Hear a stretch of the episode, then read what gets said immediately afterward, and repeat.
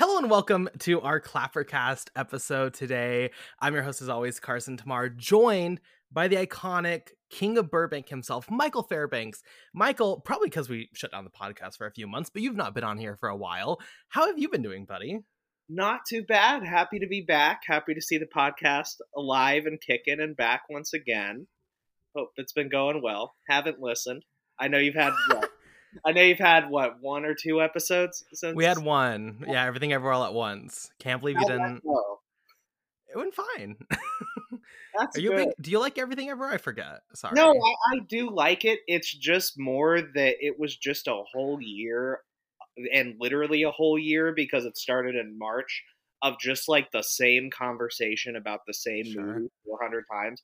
It doesn't matter what movie it was. I just, I just can't do it. I just can't. Hey, have you it. know what? I wanted those clicks, so I did it. But I agree. no. I can never talk about that movie again, and I'll be happy, even though I do like it. Um, though I know Paul hates it, but side point. So today we have a little bit of a treat, at least for me, at least, because we have a new Wes Anderson feature. So let's go ahead and take a look at Asteroid City, and then we'll come back and discuss. Junior stargazers and space cadets. Each year, we celebrate Asteroid Day, commemorating September 23rd, 3007 BC, when the arid plains meteorite made Earth impact.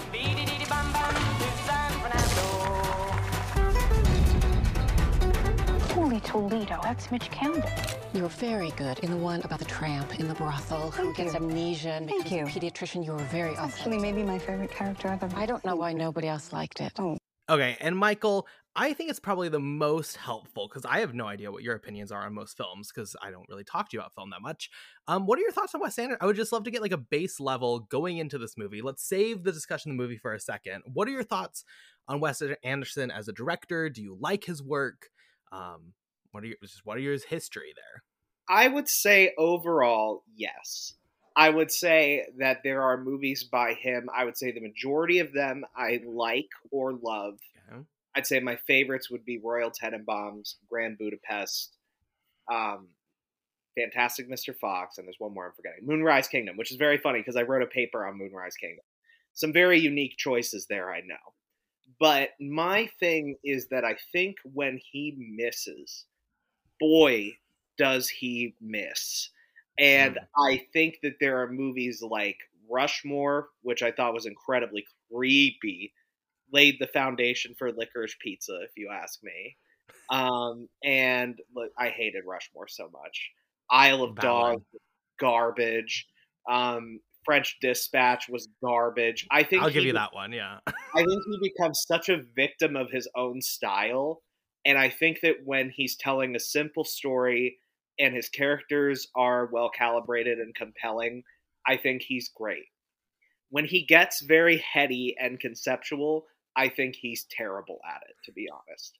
I think Hmm. simplicity is his friend and conceptual work is his worst enemy, which brings us to Asteroid Asteroid City. Yeah, it's a really great lead in uh, to this film. In case you don't know if you've not seen the film already, Asteroid City is a play um, within the film, obviously, kind of standard Wes Anderson stuff there, but done. We'll get to it. Um, but about a little town in the desert where all these kids come to test out and show off their inventions, um, and they end up meeting an alien, and things go kind of haywire. Michael, I'll let you start because I know you have a very strong, I think maybe the strongest Letterboxd reaction I've seen out of anyone, out of any film. Um, I, I know you're not a big fan of this one. No. Before I get into it, though, um, are you on the same page as me about Wes, or are you more? of a fan? Yes, I am overall. Well, I'd say I'm more. I I would say like everything outside of French Dispatch, I at least respect slash enjoy. I agree. I'm very cold on Rushmore. Probably those two are at the bottom. Um, but I do enjoy. I have specifically enjoyed. I think since well, Royal Tenenbaums, I think is one of the best films ever made. Um, and then you get into I love his animated work. I do love Isle of Dogs. Sad to hear that, but whatever. Um, it's okay if you hate dogs like a maniac. No, I just Um, hate but racism. But yeah, that too. I mean, okay, we'll get we'll okay, sure. You know what? Fine. Um, but yes, I do overall enjoy Wes. But I was really worried about Asteroid City because after COVID, he came through with all these ideas, and the first one was French Dispatch, which I think is a pile of garbage. You can go find our podcast review. I think that is just like from like an idea standpoint to the execution, trash. So I was like, oh god, Wes, I want to love you, buddy. Um, Yeah. and then Asteroid City came, and I really enjoyed Asteroid City. Um, but I'll let you get and I'll uh, yeah no I can, I can jump in now. I just wanted to I did want to get your because I think it's I think it's really important to have a standpoint on Wes Sure. Anderson going into this one in particular because it seems to me like all the people who really really like this movie are very into Wes and are very into a deconstructionist take on his work. Well, we Me- have to be clear that with a filmmaker like Wes Anderson, who's very well known, you know, his name really means something, I guess, in the film Twitter universe. There's going to be people with every project who just likes it, no matter what. Right. Same with every other director out there who's some um, name. You know, whatever Jane Campion does next, I'm sure it's going to be absolutely garbage, but I'm sure film Twitter will love it. Like I can already tell you that going in. So I think that's important to note. Is I, I don't know necessarily how many of these people are like real. Yeah, yeah, no, that's true, and I think a lot of them went to Cannes, and yeah. when they're at Cannes, they're they're being nice. For me, I I think Asteroid City currently I have it ranked as my third worst movie of the year. Be Wow. in, be in front of in front of Murder Mystery Two and Oh. Sixty Five. I thought that this movie was drivel, just an a ponderous, boring, just I like I stumble to say idiotic because I know that Wes is a smart guy. And I know that he's sophisticated and I know that like in actuality he is smarter than I'll ever be. This movie is the stuff is is it's just completely smooth brained. It takes a two concepts that are just dead on arrival. You've got the whole thing that you mentioned about the setup with oh this is I and and let me preface this and I think that this is part of my stems a part of my annoyance. I'm getting really sick of meta stuff. I think it's becoming a crutch. I think it's becoming lazy. I think it's becoming just like a way to score easy points with a very online audience. The second you start breaking the fourth wall or like being very like deconstructionist in a way that you're you're literally almost telling the audience like you're watching a movie. Do you get it? The second this movie started and Bryan Cranston came on screen and went the long awaited work of playwright Charles J- Charles John Seymour the third Esquire. I knew we were fucked and that whole opening with the play you can just tell that he thinks this whole thing is painfully clever. And all it is is just clutter and just extra setup and extra just like thematic garbage that is really honestly just it feels so obviously just like Wes being like I'm deconstructing my creative process and it's so brilliant and deep. And it's like I like when directors do that but when they take a more like subtle hand. This was more like Bryan Cranston literally stepping out of the screen and being like, Do you get it? We're deconstructing Wes's work. Do you get it? The playwright is him. And then the actual like Asteroid City storyline better, but crappy all the same. You've got this you've got this cavalcade of A-list celebrities who are for the most part phenomenal actors. And they sit there and stand around, say this stilted dialogue, and just do this. Oh no, we're trapped here. Were you an adult film star? It's just like mindless director drivel. It's a movie that's made for directors to watch and fuck all else. To be honest, when it got a B cinema score, I was shocked to see that because I genuinely don't understand how anyone who is just like an average regular Joe who has no relationship to Wes Anderson's work could watch that. And I struggle with this word because I think it's overused. How you could not look at it as entirely elitist and utterly pretentious. I was bored the entire time. I would hesitate to say that there was even one scene that I liked. I would say I would say that I think it's his worst film. I think it's his mo- most indulgent film. It's his worst acted. It is his worst paced. Pretty much the low point of his entire career. Pitiful. There you go. So you're not a so you're not going to be Oh, uh, voting Yeah. it for best picture. Got is- it. This is me. This is this is this is me being happier too. When I when we all saw it, we were. I was with Paul, friend of the show, and okay. and Paul's friend um, was sitting next to us. Ten minutes in, she she literally reclines her chair back and turns over to sleep. She's like, Wow, we both saw this with people who fell asleep during it. right? Because how could you not? How could That you not? something. if you're not just like incredibly if you're not just incredibly turned on by ooh it's like wes is talking to us like if that doesn't grab you and the other two friends that we went with this was their first ever wes anderson movie Oh God. i kind of talked them into it i was like look with wes it's either going to be great or really really bad but just kind of go with it. You'll know within the first 10 minutes if this is something that you'll actually want to like sit there and watch. And literally they were looking at me the entire movie from across the theater because they were sitting a little bit on the side of us and, and they were both looking at me the whole time like fuck? What did you drag us to? So yeah it's just like that that's what i mean when i say like i don't get how any conventional audience could come at this movie with Sure. disdain. But please explain mansplain this movie to me. Right. Does any other any review i've read has been insufferable please do i'd love to love to hear I'll give you some things I think you're correct on. I think the play is a atro- like the framing of the play is atrocious. Not even like conceptually, like this is something Wes does. I have never, I cannot think of another Wes Anderson project where it's so intrusive and it just keeps coming back for such prolonged amounts of time and it feels like you're endlessly there and then we're casting the play and then we have this random weird sequence where we're saying you have to go to sleep to wake up and it's like okay it's not good and the thematic way i'll see, i think this movie has a lot it's trying to say.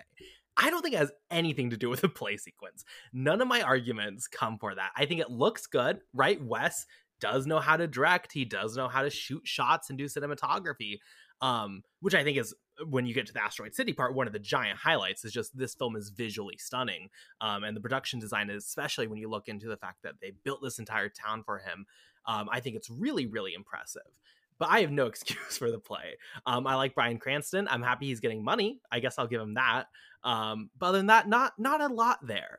Um, but transferring to the actual asteroid city itself, I was definitely a little bit cold at first, just trying to work out what the film is doing, what the film is trying to say. And I agree, the cast is actually, I think, wildly not impressive. I think it's wildly forgettable when you look at the sheer amount of talent. I mean, they have the opening crawl with the cr- credits, and it's like fucking unbelievable. It's like Avenger Endgame times three, right? It's like wow, and then it's just like no one really gives. I think Steve Carell is kind of good here and there. I don't think anyone else is super memorable. I'm really confused by everyone trying to say like, oh, this is uh, like the best ensemble. These have the best Wes Anderson performances, which I'm seeing from a lot of people. Look at Royal Tenenbaums, which I just rewatched. Every single performance in that film is fucking spectacular and it's unique and it's memorable and it has heart and soul and layers. And this just feels very, a lot of the writing, especially the comedy, also does feel, I'll give you, very like generic, one dimensional. Almost like if, like, mm, this is harsher than I want to be on the film. But it's like if SNL did like a Wes Anderson parody where you have the style and you have the, you know, pacing, you have the tone, but that soul isn't really there for a lot of it. The one place where it really started to work to me was towards the end, where I really started to understand what Wes Anderson, I think, was trying to say in this film. And for me, this is a very like COVID based film. I think it's really hard to not come away with that. The town literally goes under lockdown. But when Wes Anderson is I would say exploring in this film is how do you find normalcy or how do you just move on when everything in life changes? And there's big moments of that, there's small moments of that. Obviously, the big one we would talk about is COVID, but there's always these events, whether it's you breaking your favorite cup, let's say, um, whether it is a submarine getting lost trying to find the Titanic and a bunch of billionaires dying.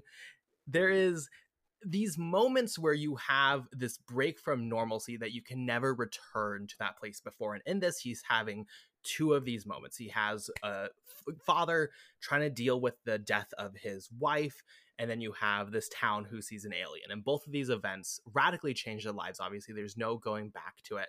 I don't know if I can say the film like finds wow stunning breakthroughs on it. I think this is feeling very much so more like Wes Anderson meditating and looking for answers rather than providing answers. Um, I don't know, maybe that was supposed to come in the play section of it. Really not sure where.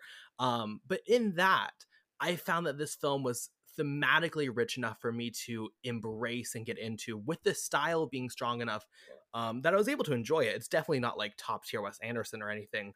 Um, I, you know, I think this is one where I don't know if he just wrote a ton during COVID. I don't know what it is. He's making a shit ton of films now. Um, but it feels like one where he had this idea, but he never really was able to come to the conclusion. Um, I don't know. Were you able to see any of that in the film? Oh, 100%. And I also agree with you that the visual style definitely does a lot of heavy lifting. I would never mm. ever say that a Wes Anderson movie is anything other than gorgeous looking. And I also think that with this recent influx of AI recreations of his work and people on TikTok doing recreations of his work, which he hates, which I think is very funny. um, I think it is a testament to the fact that an artist can have a singular style that mm-hmm. is important and can't be replicated by a machine or other people. Mm. I, I completely agree with what you said about the setting of Asteroid City, how beautiful it was, how handcrafted it was. If this movie were to get nominated for best production design or something like that, I would absolutely, I 100% all for it. Attacking the, and I do mean attacking. Go for it. Go attacking for it. the COVID stuff.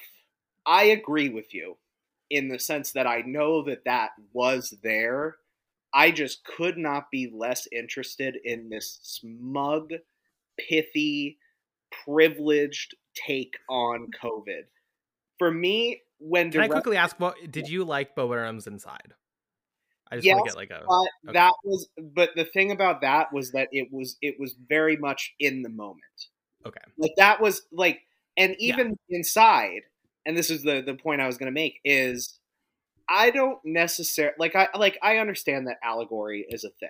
And there are a lot of great allegories, but I think when you're making something particularly that is so stemming from the pandemic, mm. I think it's kind of bullshit to do that and then just make it this like, oh, it's just like this fun little hippy dippy hipster like little cutesy little Wes Anderson ride and those little sure. moments was kind of like embedded into the deeper situation, especially with like Jason. I always have struggled with his name, Jason Schwartzman, and who I think was one of the better performances, and mm-hmm. his kids. Like all that stuff is definitely there, and there's some moving little individual moments. But the whole time, I was thinking about how this is the product of someone who wanted to write a project from COVID about COVID from his mansion. This is someone sure. who this is someone who sat in his nice, he probably calls it a den or a nook. He fucking pulled out his little typewriter, his little, his little ironic mustache and his beret that he wears to fucking write these movies.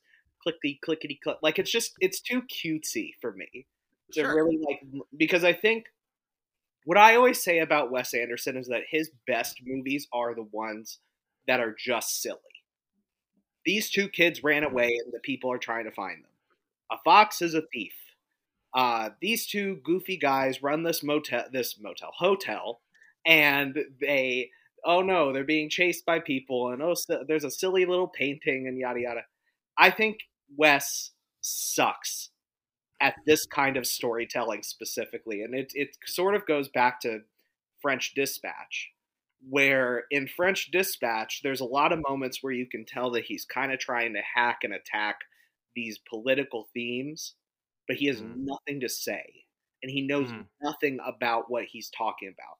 The extent of what he can analyze from a from a what I, and I'm not like a, a political expert by any means, but literally the extent of what he has to say about these type of things is the leftists were rabble rousing in the streets.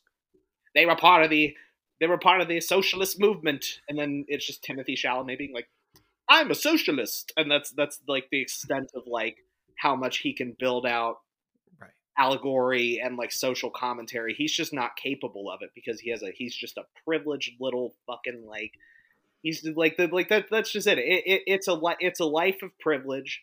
I don't wish ill on the guy. It's not Yeah, like yeah. it's not like I think he's like the worst person in the world or anything, and I also don't think he's like done anything bad. It's more that I just think he's fucking clueless. Sure. I think he's just he lives in his little he is he is a person who has been called a genius for almost 3 decades and that goes to your head and you become someone who lives in a little bubble. And that's him.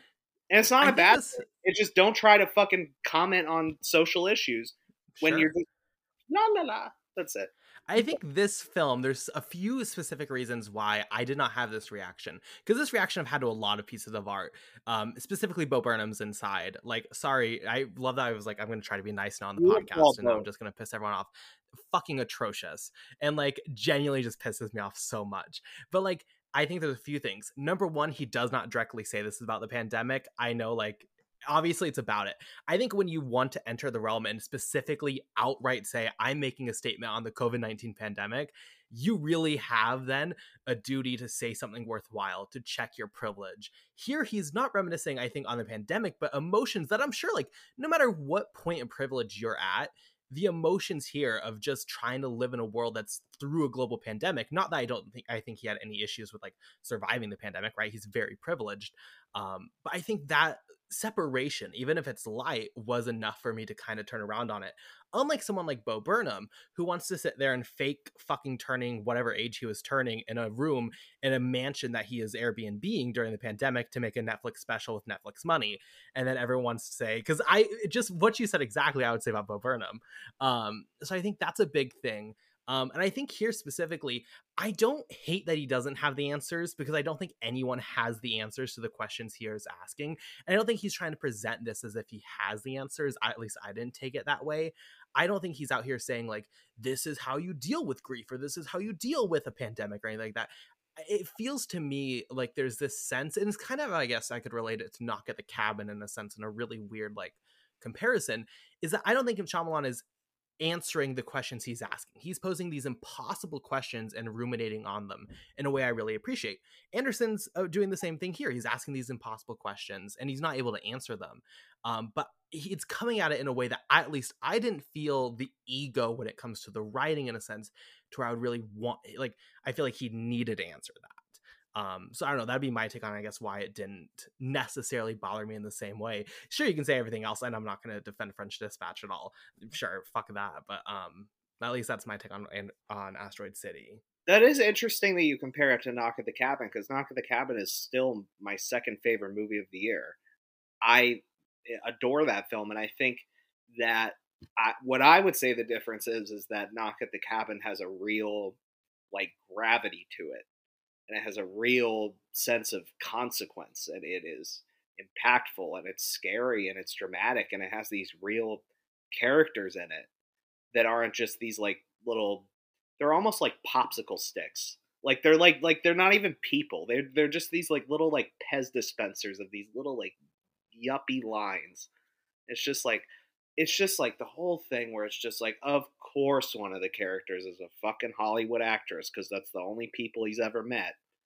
The, the, the of course one of them is the, the like it's just like and then, then they just sit there Jason Schwartzman and Scarlett Johansson just talking about her nudes or like whatever movie she was in or whatever the hell. It just I don't know.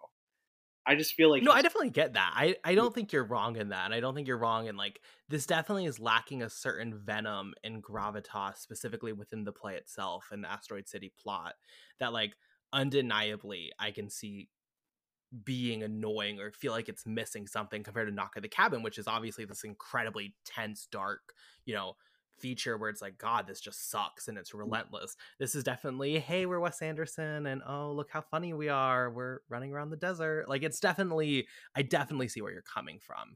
I guess it just didn't bother me, but it bothered you and that's valid. And I thought it had such potential to be his like Close Encounters or his Nope.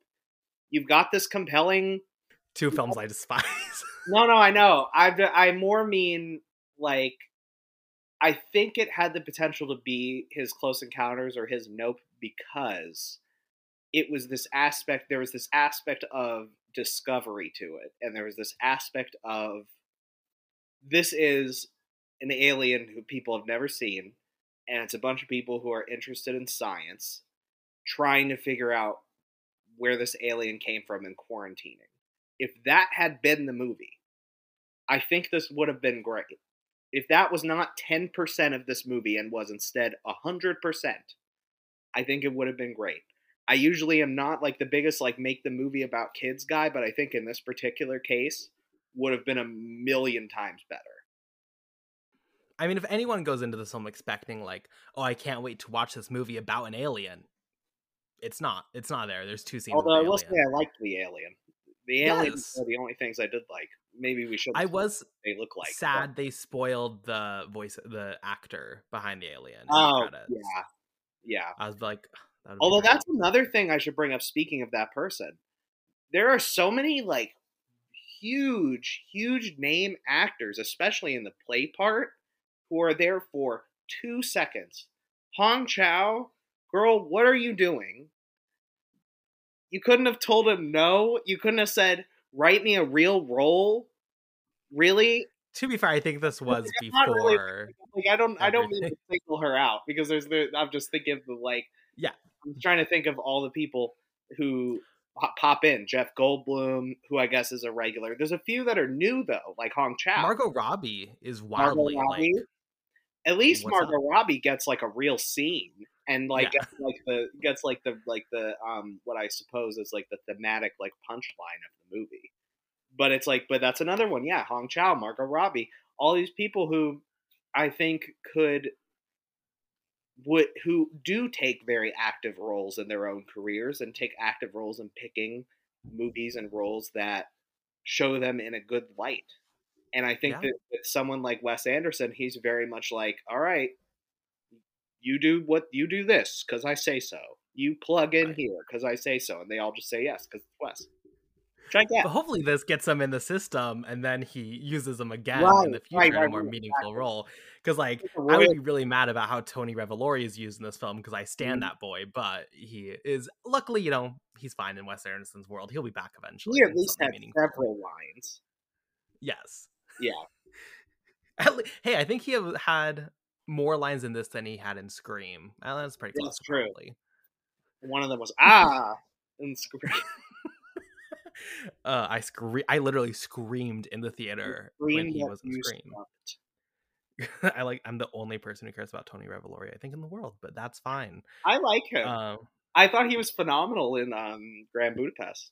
I really do. yeah, did. I love him that. And then he's randomly in M Night Shyamalan's uh, Apple TV series Servant, which I'm the only person who's ever watched. I need to see Um, so bad. It's just so long. yeah, I mean, I don't know if you do. It's not good. It's Mm. like fun, but it's not good. Um, but he's in that, so I appreciate him there. Um, yeah. So, is there any last thoughts you have on Asteroid City that you really want to get out on this podcast? Um, Wes, get good. Um, skill issue. Uh, hope the Roald Dahl short films work out for you, bud. I'll watch them for sure. I will. I will always, as much as I after this movie thought to myself, I will never ever watch a thing this man makes ever again. I don't think that's true. I will always be interested to see whatever the hell he's doing. But I do think that ever since Grand Budapest Hotel did as well as it did and got the, all the acclaim and all the Oscar nominations and blah, blah, blah, he has lost his way in a big way. And Sure. this, to me, no pun intended, was the crater. I do think it's interesting that since Grand Budapest, though, when it, he really like obviously a new high for him, he's not really like. I feel like when you come so close to being like an let's say like best picture, like in that conversation, normally you follow up that up, and like Baz Luhrmann, I would say, did it with like these really not good projects, but that feel like you're trying to win an Oscar. I'll say uh, Wes doesn't feel like he's trying to win an Oscar with these. I feel like he just went well yeah, uh, well, the films between that, I wouldn't say that. But then also now he's just gone to like COVID lockdown and wrote 20 things that he wants to film. He's already filming his next feature. It's like insane. Um, but I'll say that I don't feel like he's trying to like win Best Picture so clearly, which is nice. I guess I agree with that, and I also think that. But I think what happened is that he said, "Oh, my biggest, most acclaimed film thus far was the one where I took my style the furthest." Right. It was the one where he went full like maximalist and like really like dove all the way in. And I think that I think what you're saying is very true. I think he's making movies for himself. Absolutely, that is evidently clear. But also, I think that he took the wrong lesson from Grand sure. Hotel. He thought that the lesson from that movie was, okay, what's the what's the crazy ass look this time around? What's the zippy little action sequence this time around? And I and it's just it's more that I think that French Dispatch was just a good movie that had a great script and well acted characters and it fit his style. And I think he You mean Grand Budapest there? yes, You said yeah. French Dispatch. Oh, whoops. Not French. Although I will say, um, the one he's doing after the Roald Dahl movies is, from what I understand, something of a chamber piece that has Michael Cera and somebody else, and it's apparently much smaller. And I'm mm-hmm. looking forward to that one. That's what that I will sounds say. good. I mean, agree. I I'll say at the very least, Asteroid City. At least we were able to have a conversation about what this film was trying to say about a goal here, about something like you can break down. That's an upscale for me from French Dispatch. So hey, Anderson, we're going up. We're rising here. The only reason I would say that I like French Dispatch better is that I wouldn't say there's any sequence in Asteroid City where I was like, that was great. Whereas French Dispatch was a big um, stew of nothing. But here Yeah. and there, there were parts that I thought were visually stunning. There were bits and pieces I thought were funny. There were bits and pieces I enjoyed. It was just, he wanted to make three movies and should have picked one. But, but like, I It should just made the Owen Wilson part. That's the only. Yes, let's be clear. absolutely. That's the only part. I inherently, even though I didn't like French Dispatch, I respected what it was trying to do more than Asteroid City. Because I think French Dispatch was more Valid. of him just being like, I've got all these concepts and we're having a fun time and who cares? And I didn't, I hated it, but I, I can, I could get, I can get behind that. This, So that was the first one in COVID where he was really bored, so he just had a bunch of time to read The. New Yorker, and he was like, "Love it." And then he started feeling sad about the world, and then he wrote this. So we'll see what the next one is. Hopefully, he kind of gets rid of these COVID scripts eventually. But um, it's Henry Sugar, I think, is the next one. It's the short, the Roald Dahl shorts. yes, With, which I think honestly will probably be good too because he has a good. is it animated? Do you know? It's live action, I think. Uh, it's I'll still probably. He has a good handle on that material, I think. I So- just like I don't know. I just rewatched Fantastic Mr. Fox, and I'm like, uh, let's go back to animation. I think that's also like if he wants to continue to do this like style, style, style intensely, animation I think is far better to do that. And in live action, hmm I Uh, agree. Maybe he could direct across or beyond the Spider Verse in stop motion. I'm sure the animators would prefer a change there. Um, but you know, now I want to see it. Yeah, just say- you can, you know what, Michael? Like you're not gonna go onto AI. I don't know how you do AI, but you're not gonna go on AI and ask them to make you that tonight. oh no, hell no! I'm just imagining Wes Anderson's Spider Verse now. That'd be that'd be kind of lit, actually. That would be, you know what, it would be fun because they do all the universes. If they went into like popped into a Wes Anderson universe, that would be really fun. Peter B. Yeah, Yeah, yeah, I think that'd be fun. I'm a fan of that. Okay, so in honor of Asteroid City, our question of the week we're asking. I didn't want to do favorite Wes Anderson because that was boring. I felt so. We're asking our question of the week is our favorite Alien movie. You can take that however you want it. Michael, what is your answer for what is your favorite Alien movie? my favorite alien movie is Arrival because I think that it is the most realistic portrayal of what I think would actually happen if there were aliens. And I think Hmm. the procedural aspect of what of Arrival is something that I don't think has ever been done as well as that film. Hmm. The slow unfurl of the discovery of their language, what they look like, how they get up to the ship, like all these little just like minutia. I just thought Denis brought those to life fantastically, and I just could not imagine a better alien movie than that. Besides, and I just thought of this because I just rewatched it, but I didn't think of it. District Nine would be my other favorite.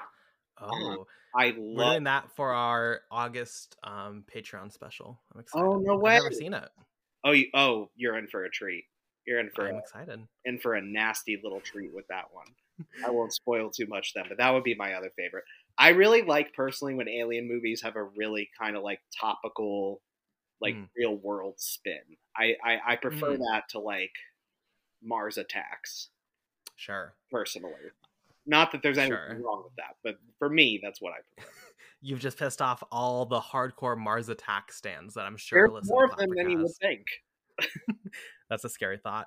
Um, for me, I don't know. Maybe it's nostalgia talking. I think it has to be Lilo and Stitch, right? There's only two Alien movies on. Letterboxd I've ever given five stars to, and that's one of them. The other one, and I'll just point out, I am shocked it got this high. It was Guardians of the Galaxy Volume Three, which I did give five stars, but we're not going to do that today. Um, Lilo and Stitch, I think, is one of the best Disney films out there. Just incredibly sweet, incredibly cute um holds up i just rewatched it like a month ago and it was so so good um definitely one of the bright spots there in a studio that would very quickly after that just go completely downhill and just start producing like shit but for then it was very fun I gotta see Lilo and Stitch again. I only saw it in theaters and I hated it, but I I was six, seven, so I don't. I can't really like trust my opinion. I don't know why I hated it. I just I, I, I thought you were about to say i just need to see it i was like huh that's a wild one to No, no, I've and I'm definitely gonna watch it again before the monstrous live action. before the sick live action one you're talking about you know? directed it's by totally gonna be man good who brought us my enemy Marcel the Shell with shoes on. So I I, I think uh, that's gonna be a rough one for me. Although Stitch can't possibly be more annoying than Marcel, so he's got a good. I, although I'm kidding, but honestly, the visual style of Marcel the Shell I think it would actually translate really well to Lilo and Stitch. So I'm kind of half joking, but like. Ooh, I don't know if I agree with that. I also was not a huge fan of Marcel. At least Lilo and Stitch will probably be more animation than Marcel the Shell with Shoes On, which let's be clear is not an animated movie, but that's for another day. I just see Um, Marcel, Mar- Marcel, Marcel, and Pleakley, and I go, I see what happened. I see, Oh, I, I see what the what the stylistic link is gonna be. It's gonna depend on if Stitch looks good, but I'd say the pants. I know. I want them. I so desperately thought they like learned their lesson. I thought we all did with the Sonic the Hedgehog like fiasco and Mario, but like just make it look like the character. It's not that difficult. And then Little Mermaid came out, and I'm just like, oh, it's over. They didn't learn. I, the thing I think might be different is that Little Mermaid they had to stick to real animals. Stitch Mm. is a original design. So I don't think it'll be quite that bad. I think it'll be I think it'll look like him and I think it'll be a little uncanny valley but I don't think it'll be like um Scuttle. I don't think it'll be I'm going. wow, where you're just like where the hell I never saw that by the way. I still need Little to, Mermaid. Yeah, I just kind of don't need to see it. I know. I just I what happened was is I just knew I wasn't gonna like it and I didn't want to contribute to the negativity towards it for Valid. Um, but I but like I just didn't want to. I even though I like I'm sure Halle Bailey is great in it. Amazing. I'm sure. I just knew that I was gonna hate the rest of the movie and then that was gonna get like I it was whether I wanted to or not. I was gonna be one of the people who's like they're trashing it because so I just I don't know. You might like the Awkwafina Lin Manuel Miranda rap. I, Oh, I've heard it. I, I, think you're. like it. I don't like it. No, Yeah, I the thing is, I you have to remember what a like chronic TikTok user I am, and Oh, I'm sure. on on like they, we call it film talk, out in the streets. I have heard every single song in that film. Wild Uncharted Waters, actually very good. Good ass song, to be honest.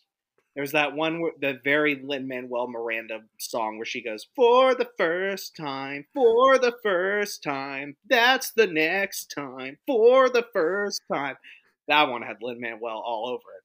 And then, of course, Scuttlebutt, which we'd be here all night talking about that one. I just like, whenever Scuttlebutt is on, I just think of Awkwafina going, Oh, yes! Oh. I don't know why people just don't understand Awkwafina should not be the comedic side character ever. Just not Where the role. dramatic roles? Where are they? Thank I you. I thought we were turning a corner with um the fare- the farewell the farewell. we were turning a corner.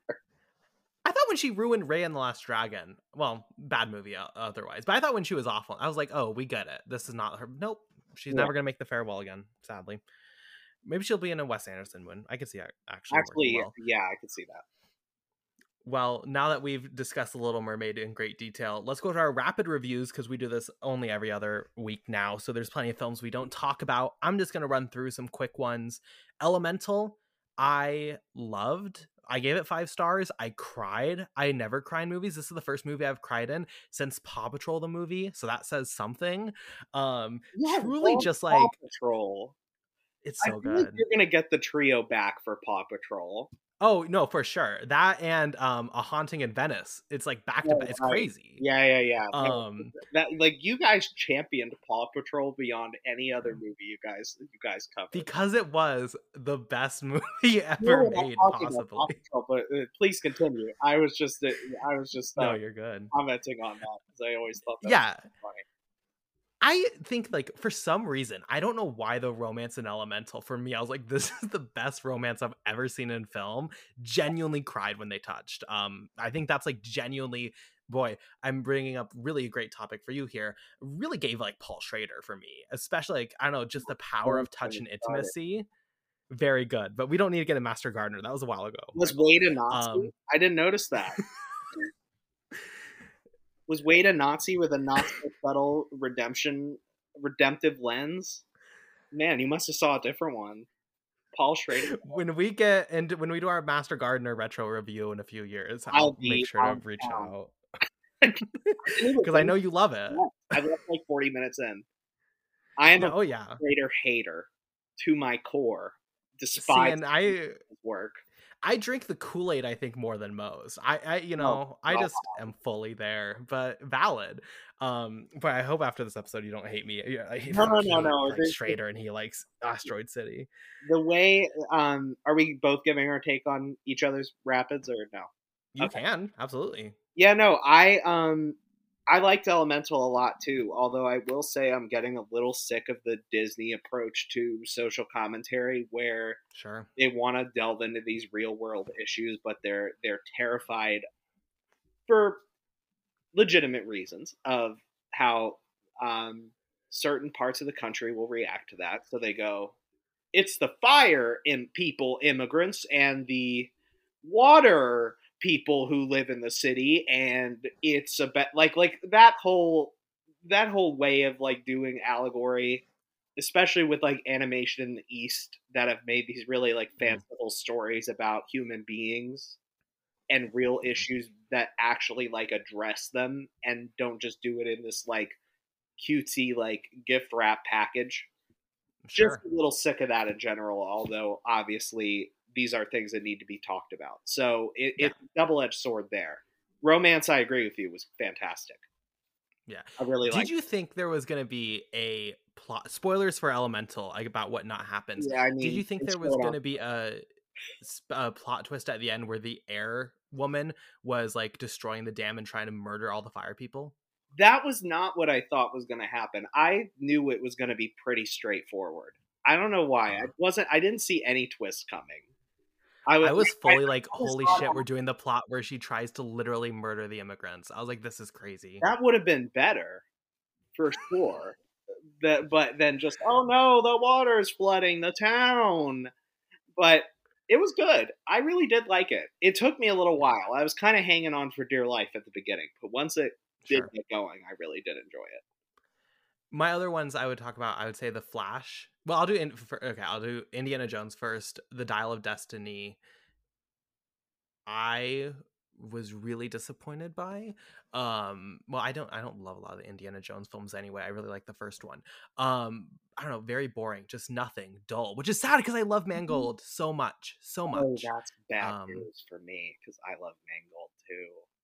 Yeah. Oh, but I don't know. Hopefully you like it more. Like it? Oh no! What do you think? I was don't like just- it? No, but I hope you do. Okay, interesting. It's just like it's so nothingness until the yeah, it's it's not it's not good. Um which speaking of not good, why I saved it for last, one of the worst films of the year. Sorry everyone, The Flash is atrocious. Who are you apologizing Um, to? Ezra Miller? Everyone. No, to the, the you know, there's DC stands. I've never got more hate for an like- opinion. Don't never even- got more hate for an opinion than The Flash. Um what absolutely Where? Like, oh, I got like on your written review? attacked No. on my tweet. what? Oh, I got like a hundred people being like, "Shut up, you gay fuck," and it was Well, crazy. Was it? was Um, it? Was it before it came out? Was it like? It's the DC stands, okay? They oh, don't no, care. know, they like these. Like the Snyder Cut people don't like the Flash. I'm just wondering, like, like was it like, was it? I'm just asking. Was That it was the- release? It was before release. Okay, because I know that like once it got in everybody's, that makes a little more sense. Because I know like once it got in everyone's hands, everyone was like, "Hell no."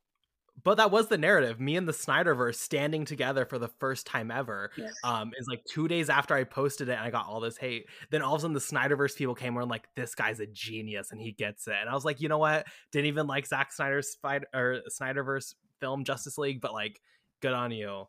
Um, did you see the Flash? No, and I won't. So, Michael, what are you going to talk about for your rapid reviews today? So just this afternoon, had a little boozy brunch with my pals, and I saw No Hard Feelings, starring Academy Award winner Jennifer Lawrence, and it is very cute, uh, which is not the what I expected to think, because you know, recently with films like Licorice Pizza and others, there have been a lot of very kind of glamorized predatory relationships going on lately. Don't know what's in the water. We got to stop with that. Licorice, or sorry, No Hard Feelings almost plays like it feels like almost like they did like a Zucker Brothers like parody of Licorice Pizza Hmm. it's so just because it is the whole dynamic of like the older woman trying to seduce the young boy. But she and Jennifer Lawrence is phenomenal in this film, as is the guy whose name I'm blanking on right now. They are both phenomenal, and what really works about it for me, and I know that not everybody feels this way, I will say that, is that I feel like she is always the butt of the joke. She's always Hmm. the one who's doing something ridiculous. You're never laughing with her. She is completely outlandish. She's completely outrageous. And all the laughs come from the fact that you're reacting as appalled as the kid is of all her different like attempts to seduce him. And that's what I think makes it really funny is that they they know how creepy this stuff is and they just they let it they let it be creepy and they let it be weird and they they let Jennifer Lawrence just absolutely go ape shit. Really liked it. Fun movie. I haven't seen it yet. So, to be clear, though, the boy is over 18, right? He's 19. Okay. Well, hey, we're doing better than Licorice Pizza and Red Rocket. So, You practically look at the camera and go, "He's 19." the- hey, you know what? I feel like mo- more movies need to start doing that because they look at the Yeah. camera and they say he's 15 anymore. It's like, well, okay, that's not what that's not the vibe, right? Sorry, guys. Um, cool. Well, that's gonna do it for this episode of Clappercast. Thank you so much for joining, Michael. Where can we find you on the interwebs? You can find me, King of Burbank, TikTok, Twitter, Instagram, perhaps YouTube soon to come, and on Clappercast occasionally. Occasionally. You love to hear it. Uh, you can find me on Twitter at BP underscore movie reviews, Letterboxd Carson Timar. Thank you so much for watching uh, episodes, new episodes every other week. You can go listen to our Everything Ever Once review, our Portrait of Lady on Fire Patreon review is already up. And in two weeks, I'll be back here with the lovely Nicolo Grasso to discuss Agnes Varda's One Sings and the Other Doesn't. God, I hope I got that right. And if I did, it stayed in. If I didn't, it got cut. Um, we will see you then. Goodbye.